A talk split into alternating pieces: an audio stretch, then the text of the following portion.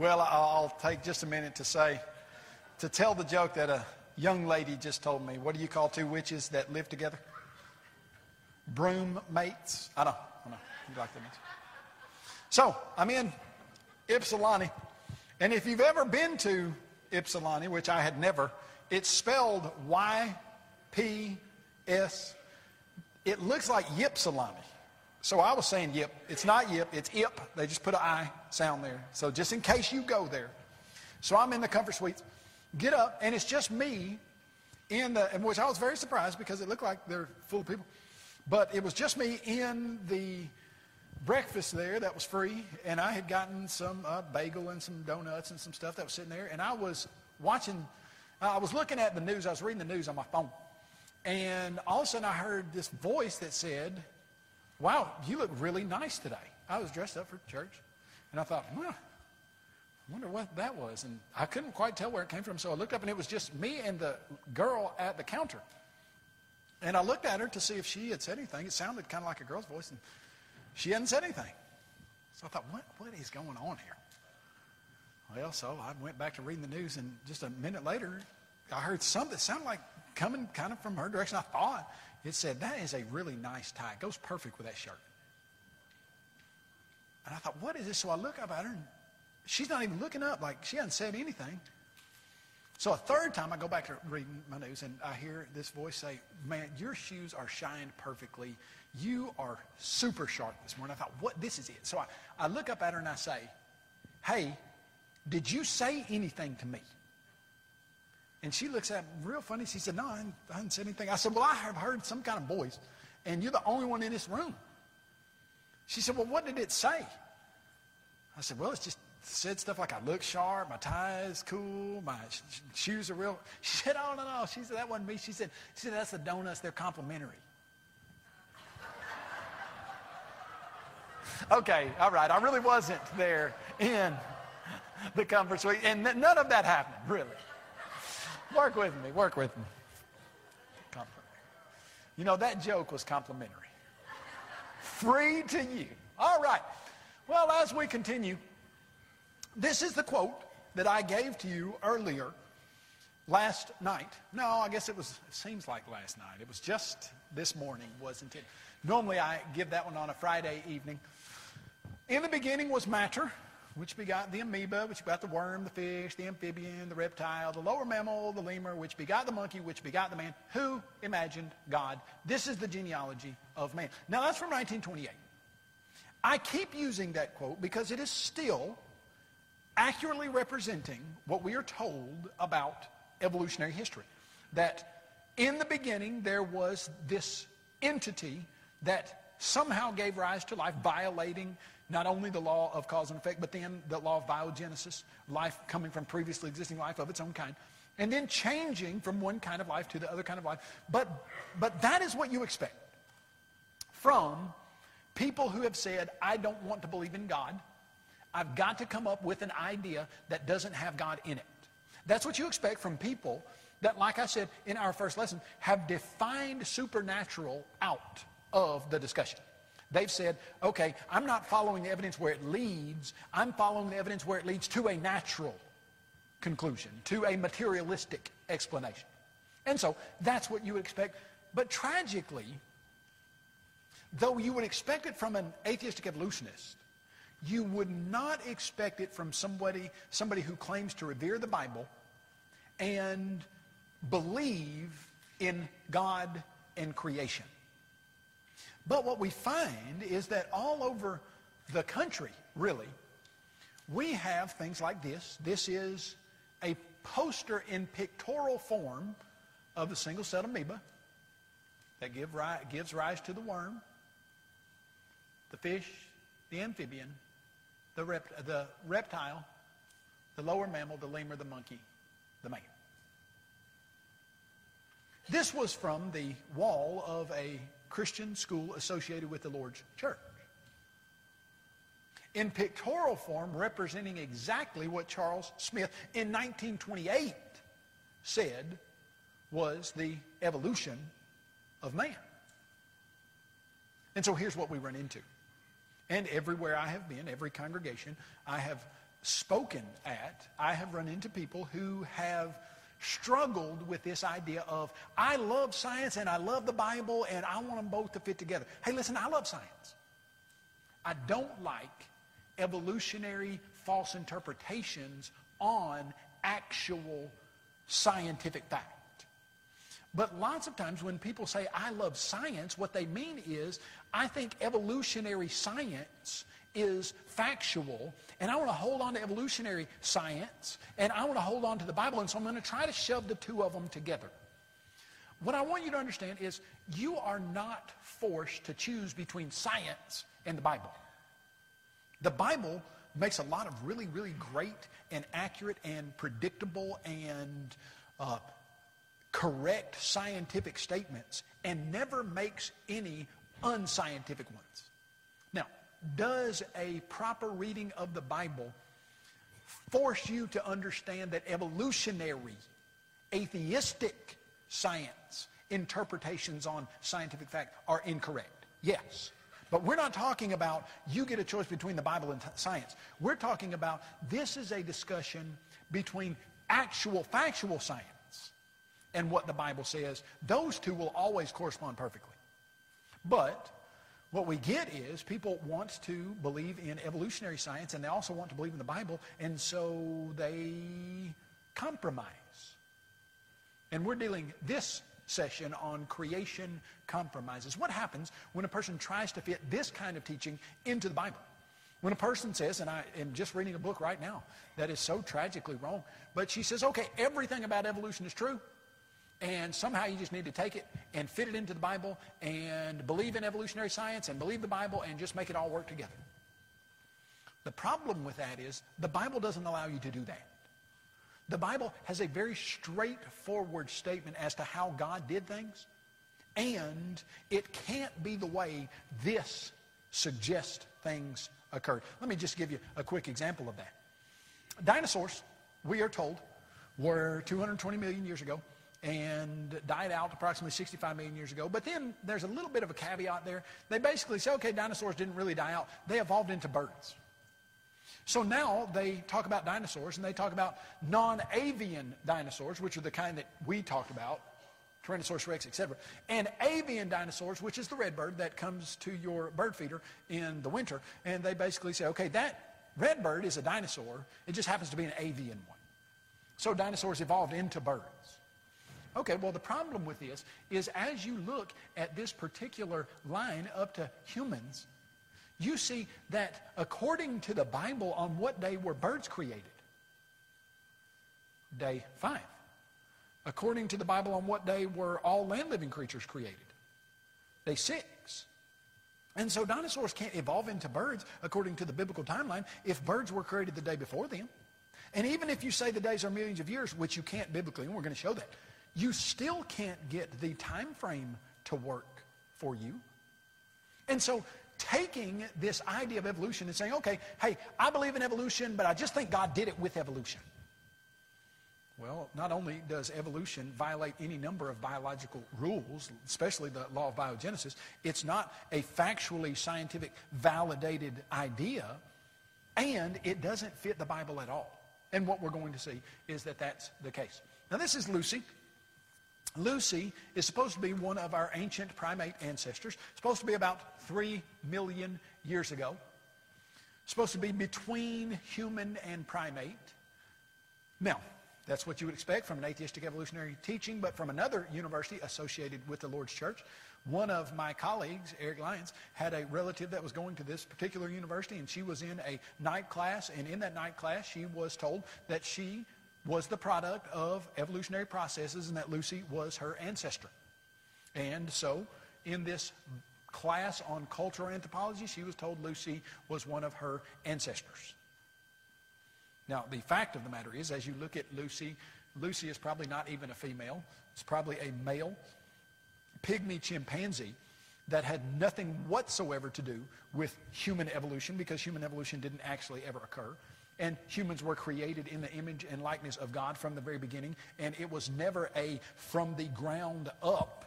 It was always humans started as the highest creation on the planet. Always. from the beginning.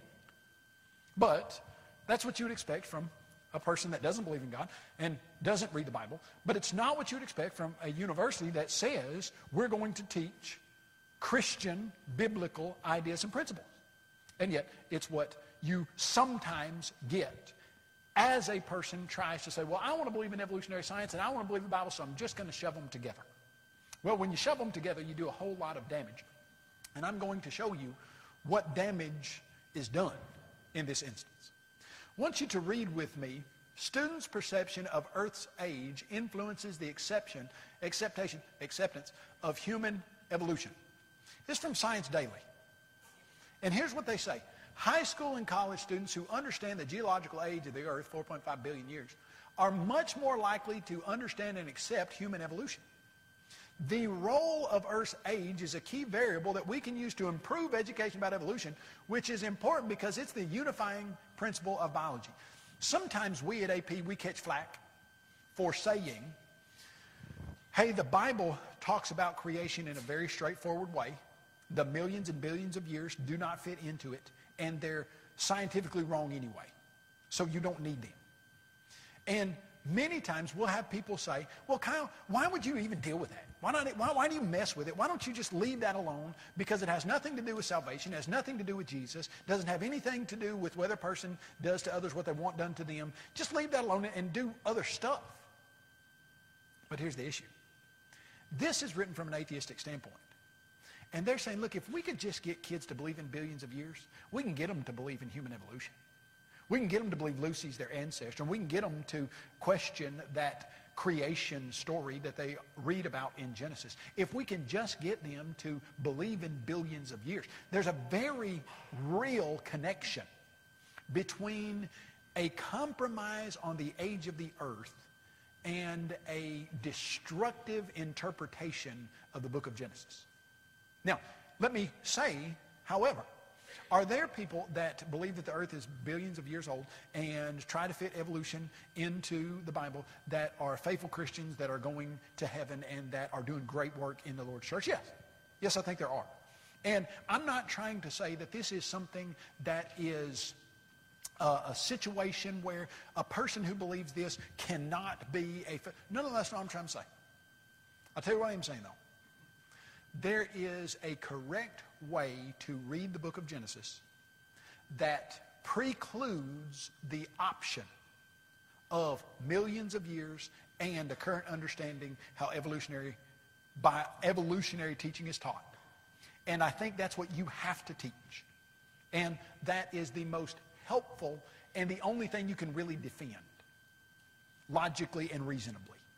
And that's why we teach it. So as you look at this idea, you come to the realization that if evolution were true, if millions of years of processes brought us to where we are from single-cell organisms to now, and you go back to Genesis and Exodus, the narrative for creation, for in six days the Lord made the heavens, the earth, the sea, and all that is in them. If God made everything in six days, then did he do it in millions or billions of years? Oh, no. He certainly did not do it in billions and billions of years. It says he did it in six days. Now, if you're going to try to get this to mean something other than six days, what do you have to do? Well, you have to alter the meaning. Oh, what did I do there? You have to alter the meaning of the word day. So you have to then say, okay, all right, if God used evolution, then it took millions and billions of years because, hey, everybody recognizes, everybody, if you don't have billions of years, you can't get things to evolve. The fact of the matter is it doesn't matter how much time you have, you still can't get it done. I mean, you can, uh, you can zap the fruit fly for the next 300 years with every type of radiation you want. It's never going to change anything other than fruit fly. It, the time factor doesn't really even matter. But everybody discusses and knows, even the evolutionists, everyone, that if you don't have millions of years, you can't get evolution. And if everything's created in six days, you can't get evolution. And you can't make it fit in the Bible. So what do we do? Well, what has been done historically is the definition of the word day has been questioned, and they've said, well, maybe those days in the Bible are millions and millions of years. Okay, let's look at that. It'd be real easy to figure that out. You say, well, how would it be? Well, just find what the definition of day is, and sometimes it's the opposite of night. I must work while it is day. The night's coming when no man can work, Jesus said. What did he mean? About a 12 hour, approximately 12 hour period when the sunlight is around. And night, he was just talking about about 12 hour period when it's dark. So the opposite of night. So that's not going to get you millions of years.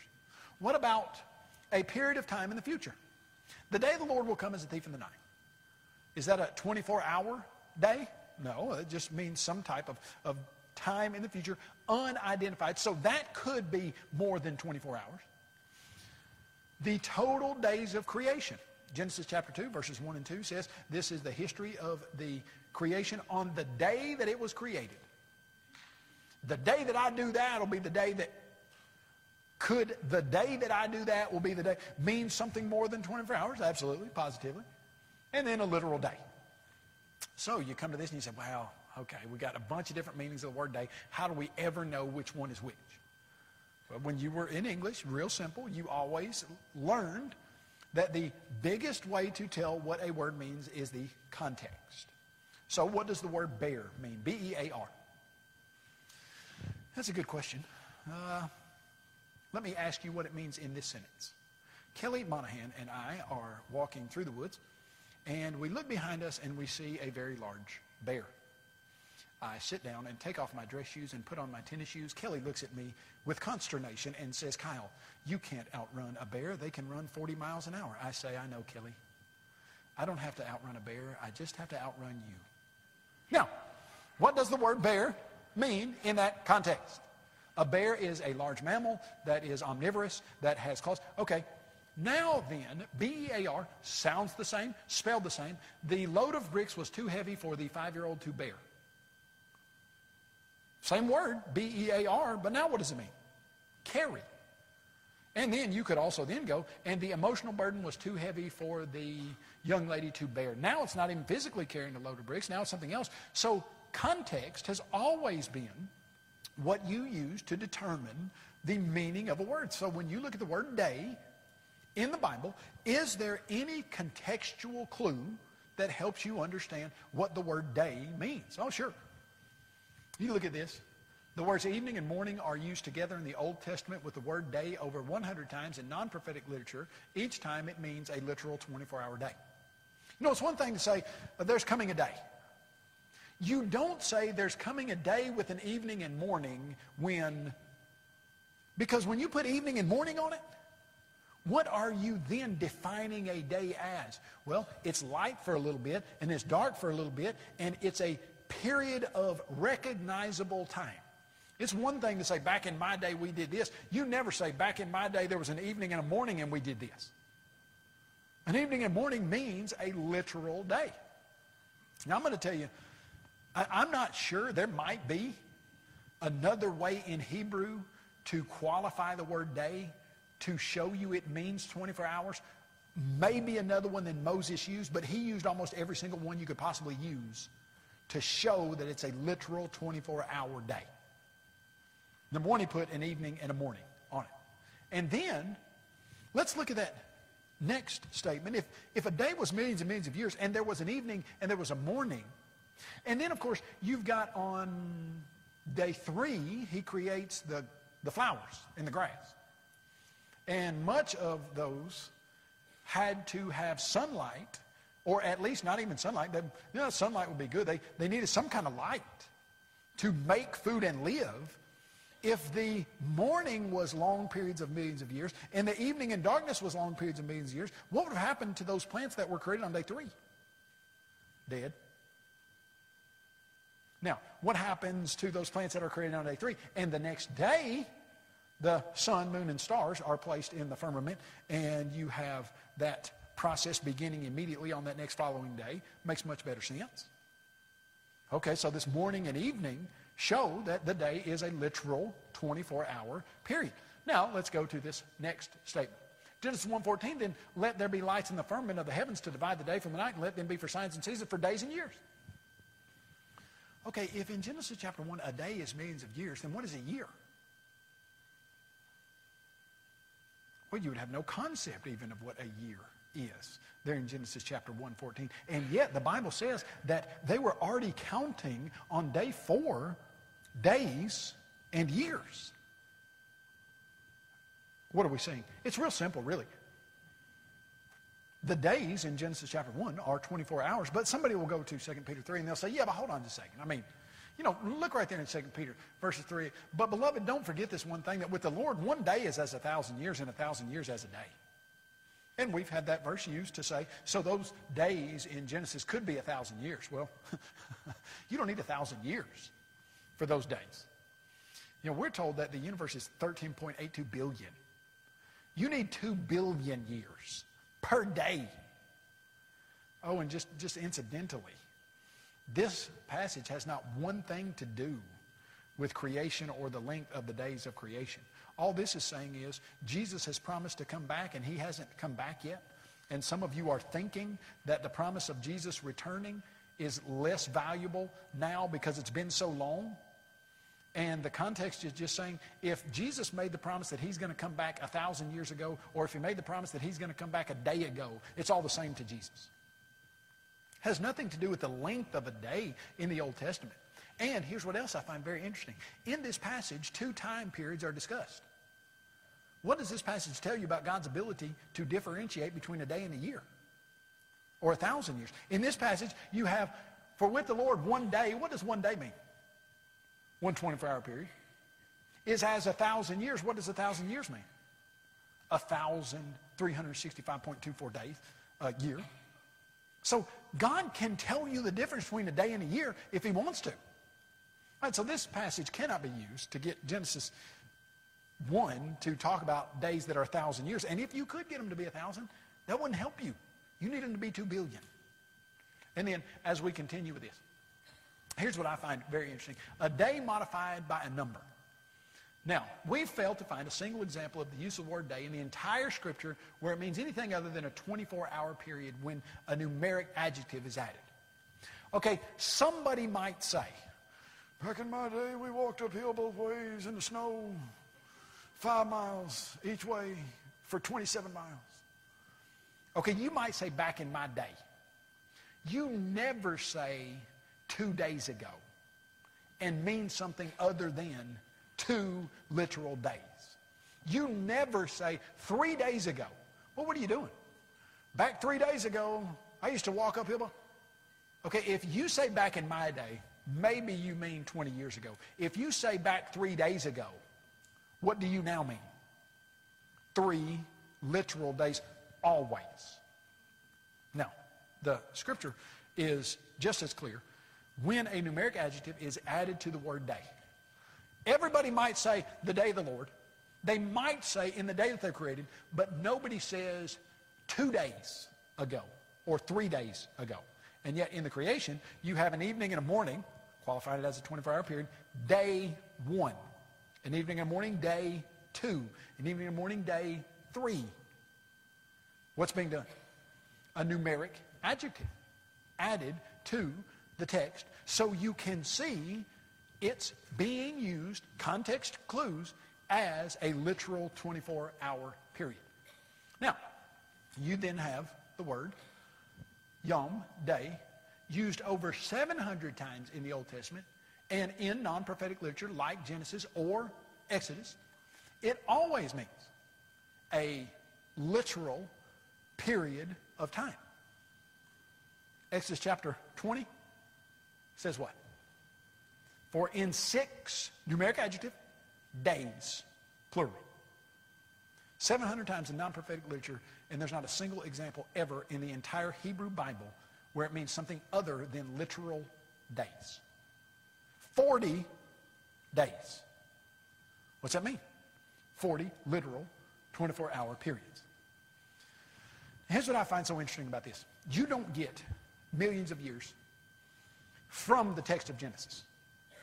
You get it from outside the text, from an evolutionary time frame. And then we're told, yeah, but you somehow got to shove it into the text. Now, in my mind, I picture it like Cinderella. I don't know if you guys remember the old Cinderella cartoon movie, Disney movie. But there were the two stepsisters. One of them was very tall, and had a very long foot. The other one had a very broad and big, thick foot. And maybe you remember when the prince had found the little glass slipper that Cinderella left there at 12, and the prince was going to find what maiden in his kingdom had the foot that would fit this slipper. And he comes to Cinderella's house. And she's locked up, and the stepsisters don't allow her to try to put her foot in this slipper. And I remember as a little kid watching, I just thinking it was so funny to see that little glass slipper when the tall, real thin sister tried to put her foot in the slipper. I don't know if you remember that scene, but she puts her toe in and it doesn't fit, and then she smushes her foot up real big and she puts her heel in and it causes her foot to pop up in the middle.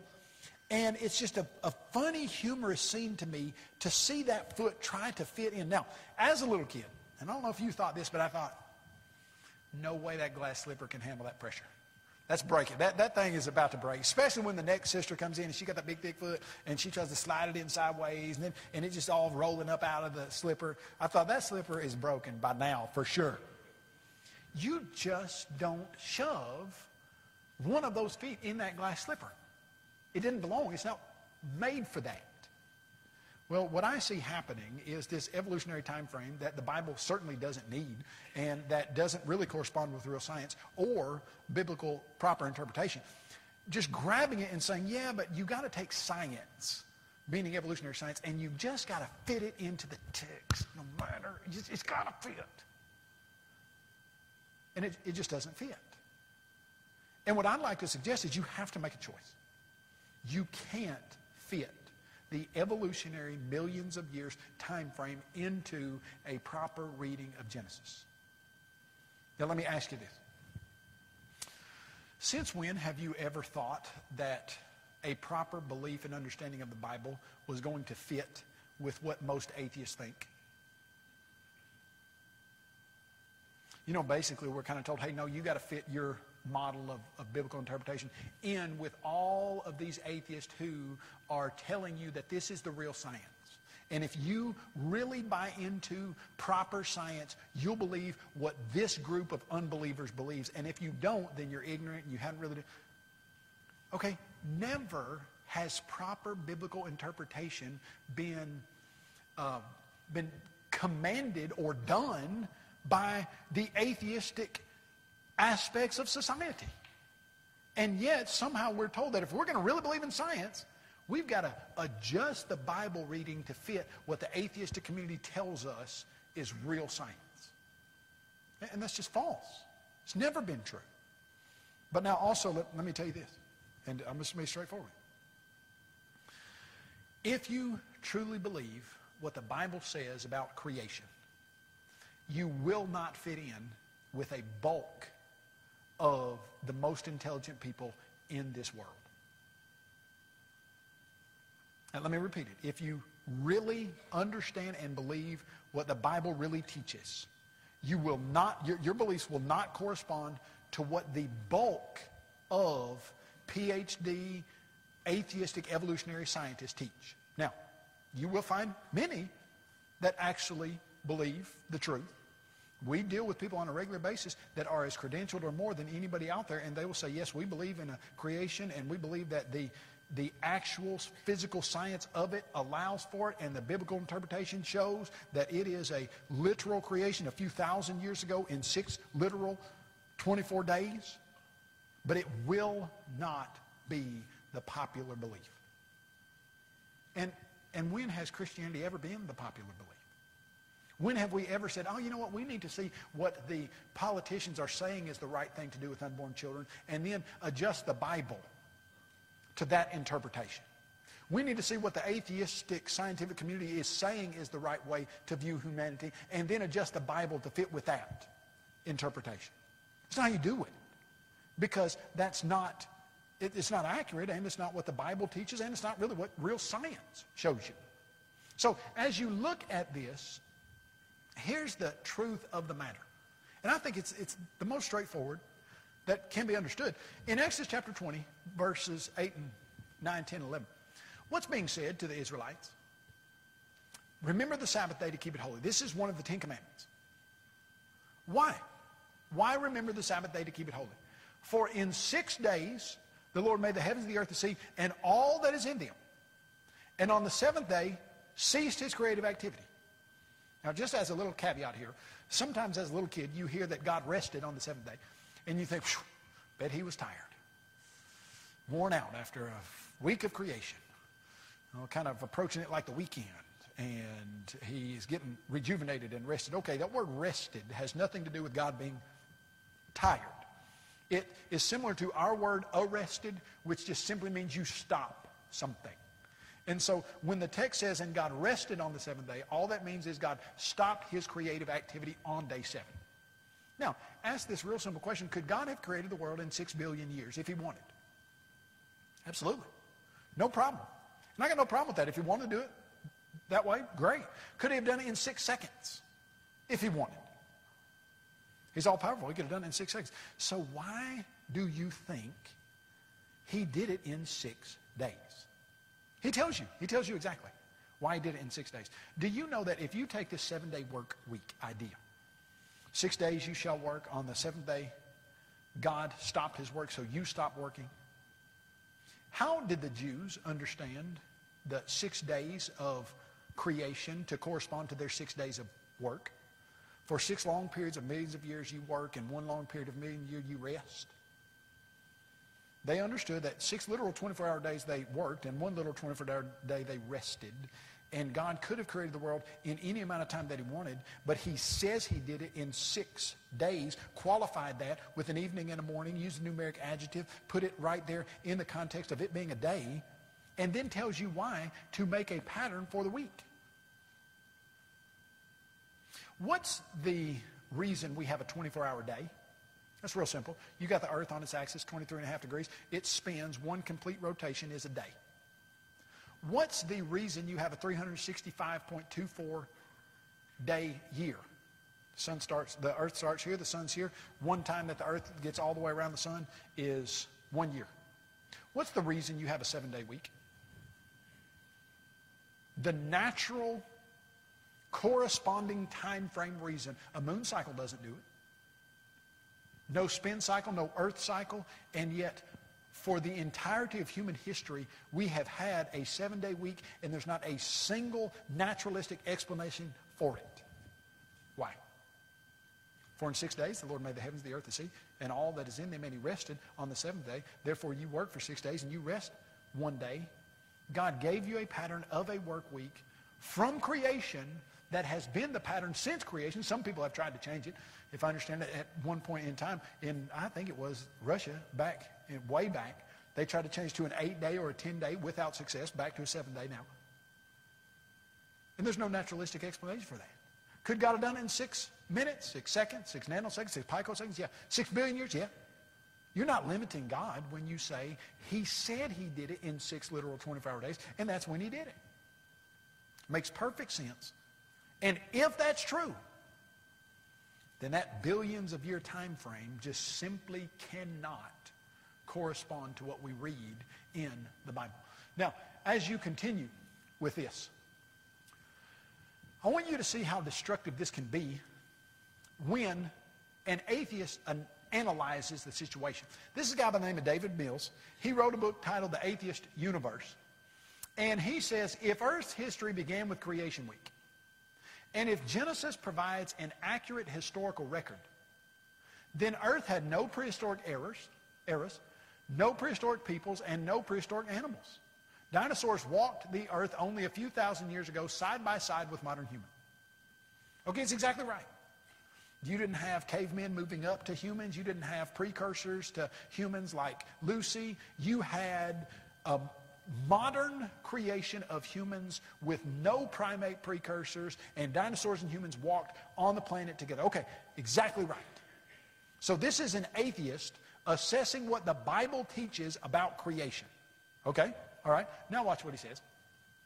In seeming anticipation and preemptive rebuttal of the day-age theory, however, the book of Genesis itself provides a clear and specific definition of creation week. The evening and the morning were a day, a literal 24-hour day. A 6,000-year-old earth means, therefore, that Genesis and the theory of evolution are forever irreconcilable. Now, he's right. Genesis and the theory of evolution are forever irreconcilable. Now, what should you do then? Okay, Genesis actually corresponds with what we know to be scientific fact, and the Bible can be proven to be the inspired Word of God that has no mistakes. And so you should then arrive on the side of Genesis. Unfortunately, what does he do? Well, he jumps over to evolution and says, Ha! Because we know evolution is true, Genesis can't be. Well, he's wrong. Evolution certainly isn't true. But what he does show is you can't have both. It's one or the other. He says, citing the day age theory, these great pretenders make believe that Genesis actually describes an ancient earth. The purpose of this pompous intellectual charade is to allow the great pretenders to have it both ways, imagining themselves to be both religious and scientific at the same time. Now, here's what I would like to, to state both religious and scientific. No, no, no. Change that to both religious and evolutionary. Because real science corresponds perfectly with what we know of a recent creation. I was just reading a book by a lady who says, no, all evolutionary science is true and the Bible is true, but you just got to adjust the Bible and it doesn't really mean what you think it means, so shove it all in. And she said, she made this statement. She said, all of the dating methods we know show that the earth is old. That's what you would get from most of the stuff you've read. But did you know out of the 75 different dating methods, probably 35 or 40 of them show that the earth is very young in thousands, sometimes even hundreds of years? Now, we know those hundreds of years can't be accurate, but from a naturalistic standpoint, if you took 75 different dating methods, 35 to 40 of them would give you a young earth, but you don't hear about those. Because we are told, hey, those can't be true because we know the earth is millions of years old. And so you hear about the three or four or five that give you billions of years, but you don't hear about the other ones, and we're told those aren't scientific because why? Well, because they don't fit the evolutionary scientific idea. And that evolutionary, materialistic scientific idea just isn't true. Now, the next aspect of this is according to the Bible, when were humans put on the earth? Now, that statement's real straightforward. As you look at this idea of when the Bible says humans were put on the planet, Jesus said, from the beginning of creation, God made them male and female. Okay, so you're looking at from the beginning of creation. Now, according to the atheistic, or just let's just say the evolutionary model right now, the Big Bang model, if the Big Bang started right here at 13.82 billion years ago, right here, and my wingspan here, my arm span, is the totality of 13.82 billion years. Do you know when humans arrived on the planet according to this Big Bang evolutionary model? Okay, this is the beginning. You go all the way this way. Okay, so now you might about 12 billion, 11 billion, 10 billion. To, to modern times, humans arrived on the planet, according to the evolutionary idea, at the tip of my middle finger fingernail. So humans are separated from the beginning by 13.819 billion years. Well, according to the Bible, when does it say that humans were put here on the planet? From the beginning of creation. And I think it's so interesting that, you know, basically you're missing the point of creation if you think that humans are a latecomer to the scene. From the beginning of creation, God's invisible attributes are clearly seen, being understood by the things which are made. From the beginning of creation, God's invisible attributes are clearly seen by who? If 13.819 billion years ago was going on before humans got here, who was seeing God's creation from the beginning? You can see what the problem is there, can't you? So as we look at this, here's what we know. The earth is exactly five days older than humans. Thank you for being here. I'm so glad that all of you have come. We have now discovered the age of the earth and my job here is done. Kyle, okay, that's not all that helpful. Five days older than humans. They were here from the beginning. We, humanity, was here from the very beginning. Okay, so about what does that give you? About how old is the earth? You know, you can get a pretty decent idea about how old the earth is when you start looking at the age of mankind. From us to Jesus has been about how long? Pretty simple 2,000 years. From Jesus to Abraham, about how long? There again, secular history, everybody. This is not even disputed. From Jesus to Abraham, 2,000 years. Abraham was around in about 2000 BC. So now we just need back from Abraham to Adam. Okay, from Jesus to Abraham is about 55 generations, gave you about 2,000 years. You know, you can go to Genesis chapter 5, Genesis chapter 11. And the Bible says, now Adam was this old when he had his son Seth, and Seth was this old when he had his son. And you get from Abraham to Adam 20 generations. And do you know approximately how many years you have there? Right at 2,000.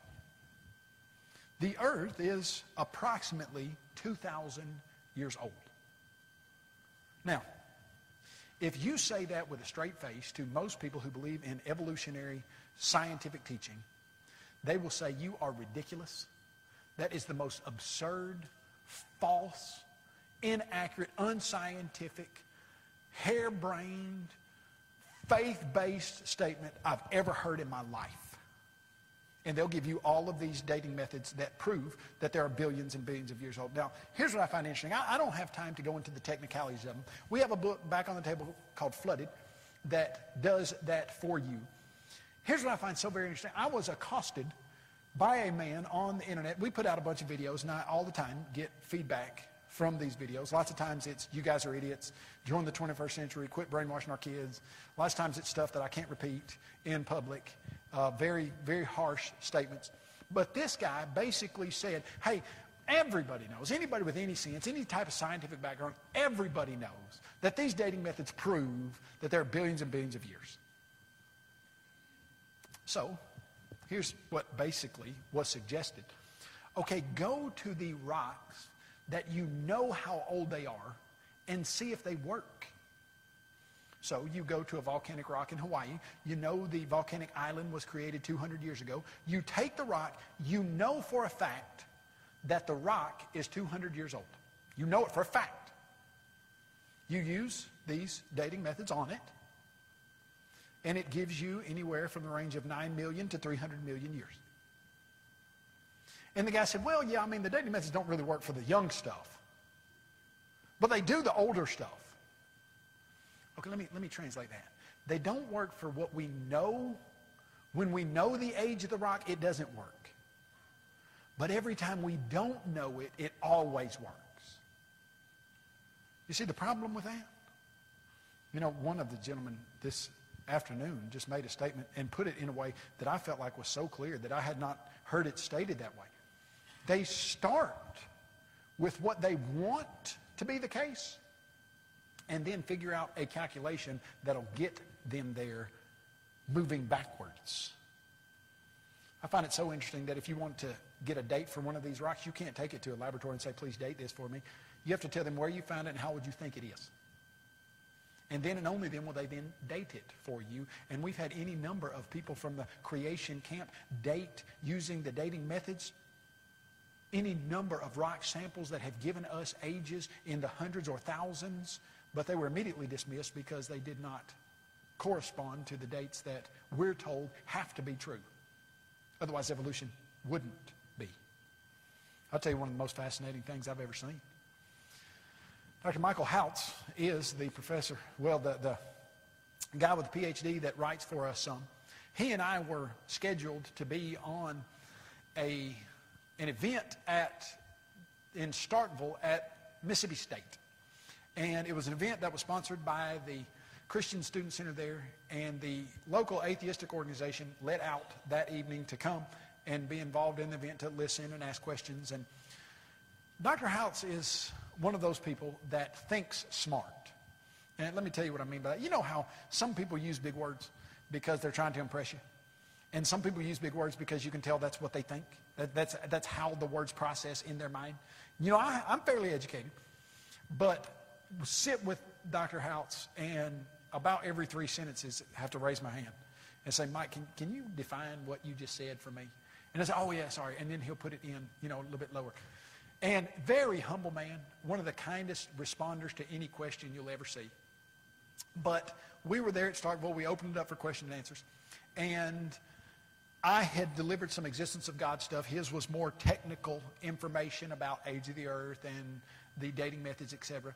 And so one atheist raised his hand and he said, well, what about all these dating methods? Don't we know for a fact that the universe is 13.8 billion years old and that these rocks on planet Earth are 4.8 billion years old? Don't we know this for a fact? And Mike Houts said, you know, that's a really great question, and went in to the technical refutation of the dating methods that was so thorough. I was just fascinated to sit and watch it. And then, in a very humble way, and said, and that's how we can understand that these don't prove an old earth. And the atheist was sitting there listening, and all he could do was say, okay, thank you, and sat down. The idea that somehow we have actual nailed down evidence that beyond a shadow of a doubt proves that there are millions of that's not true and what happens is many times our young people are shown these dating methods that are said to prove this, but don't look at these because they don't agree with what we say. Now, I believe David Mills was exactly right. A proper reading of Genesis chapter 1 precludes the idea of believing that a single-celled amoeba evolved over millions of years into a human. And I believe that if you look at what Jesus Christ taught and the New Testament writers taught about the flood and about the days of creation, you will absolutely land on a proper understanding and reading of the book of Genesis. And that is simply the fact that in the beginning, God created, started the creating event that ended six literal 24 hour days later. And from that time until now, human history has been going in a way that corresponds to an understanding of the biblical record. I don't think you should be ashamed of that. I think it's absolutely perfectly scientific, and it is a honest dealing with the text and I believe that you'll see that that's how Jesus approached the Old Testament, and that's how he understood the Old Testament to have been written. And if we're going to be Christians, if we're going to be Christians, people who follow Jesus, I think we should view the biblical text as he did and be unashamed of saying, in six days the Lord created the heavens, the earth, the sea, and everything in it. And sometime after that, there was a flood that destroyed the entire world. And only eight people were saved. And the Bible also talks about, because of that reality, that the world that then existed perished, and there is also now God who is holding this world until the end of it. And when Jesus Christ comes in flaming fire, the entire world is going to be destroyed just exactly like it was destroyed by water. And the scope of the flood is the same as the scope of Jesus' return, the universal scope of it. And I believe that you can stand firmly on the biblical text and say, I believe what Jesus believed. And I believe that God, in the beginning, created, and that creation was very understandable from the text of Genesis. So, we're done. It's been a busy day today. You guys have listened better than I would have, I believe. I mean, a good 55% of you stayed awake the whole time. It was awesome. Hey, and if you get more than 50, then you're doing great. So that meant, no, I'm just kidding. You guys were so kind and generous to me as a listening audience. Want to uh, thank you so much for being here. Can't tell you how much I appreciate your attendance here. Can't tell you how much I appreciate the eldership for what you guys are doing with your forethought of having this type of event. If you were a part of the advertising and getting this out into your community, thank you so very much. That was very obvious in your preparation, and several of the people that I talked to today were not from here. They were from other congregations in the community, etc. And so I commend you for that and just want you to know that I am so grateful that congregations of the Lord's people care enough about the truth and enough about creation and enough about their young people and the health of their congregation to have events like this. And I really appreciate getting to be a part of this event with you. Thank you.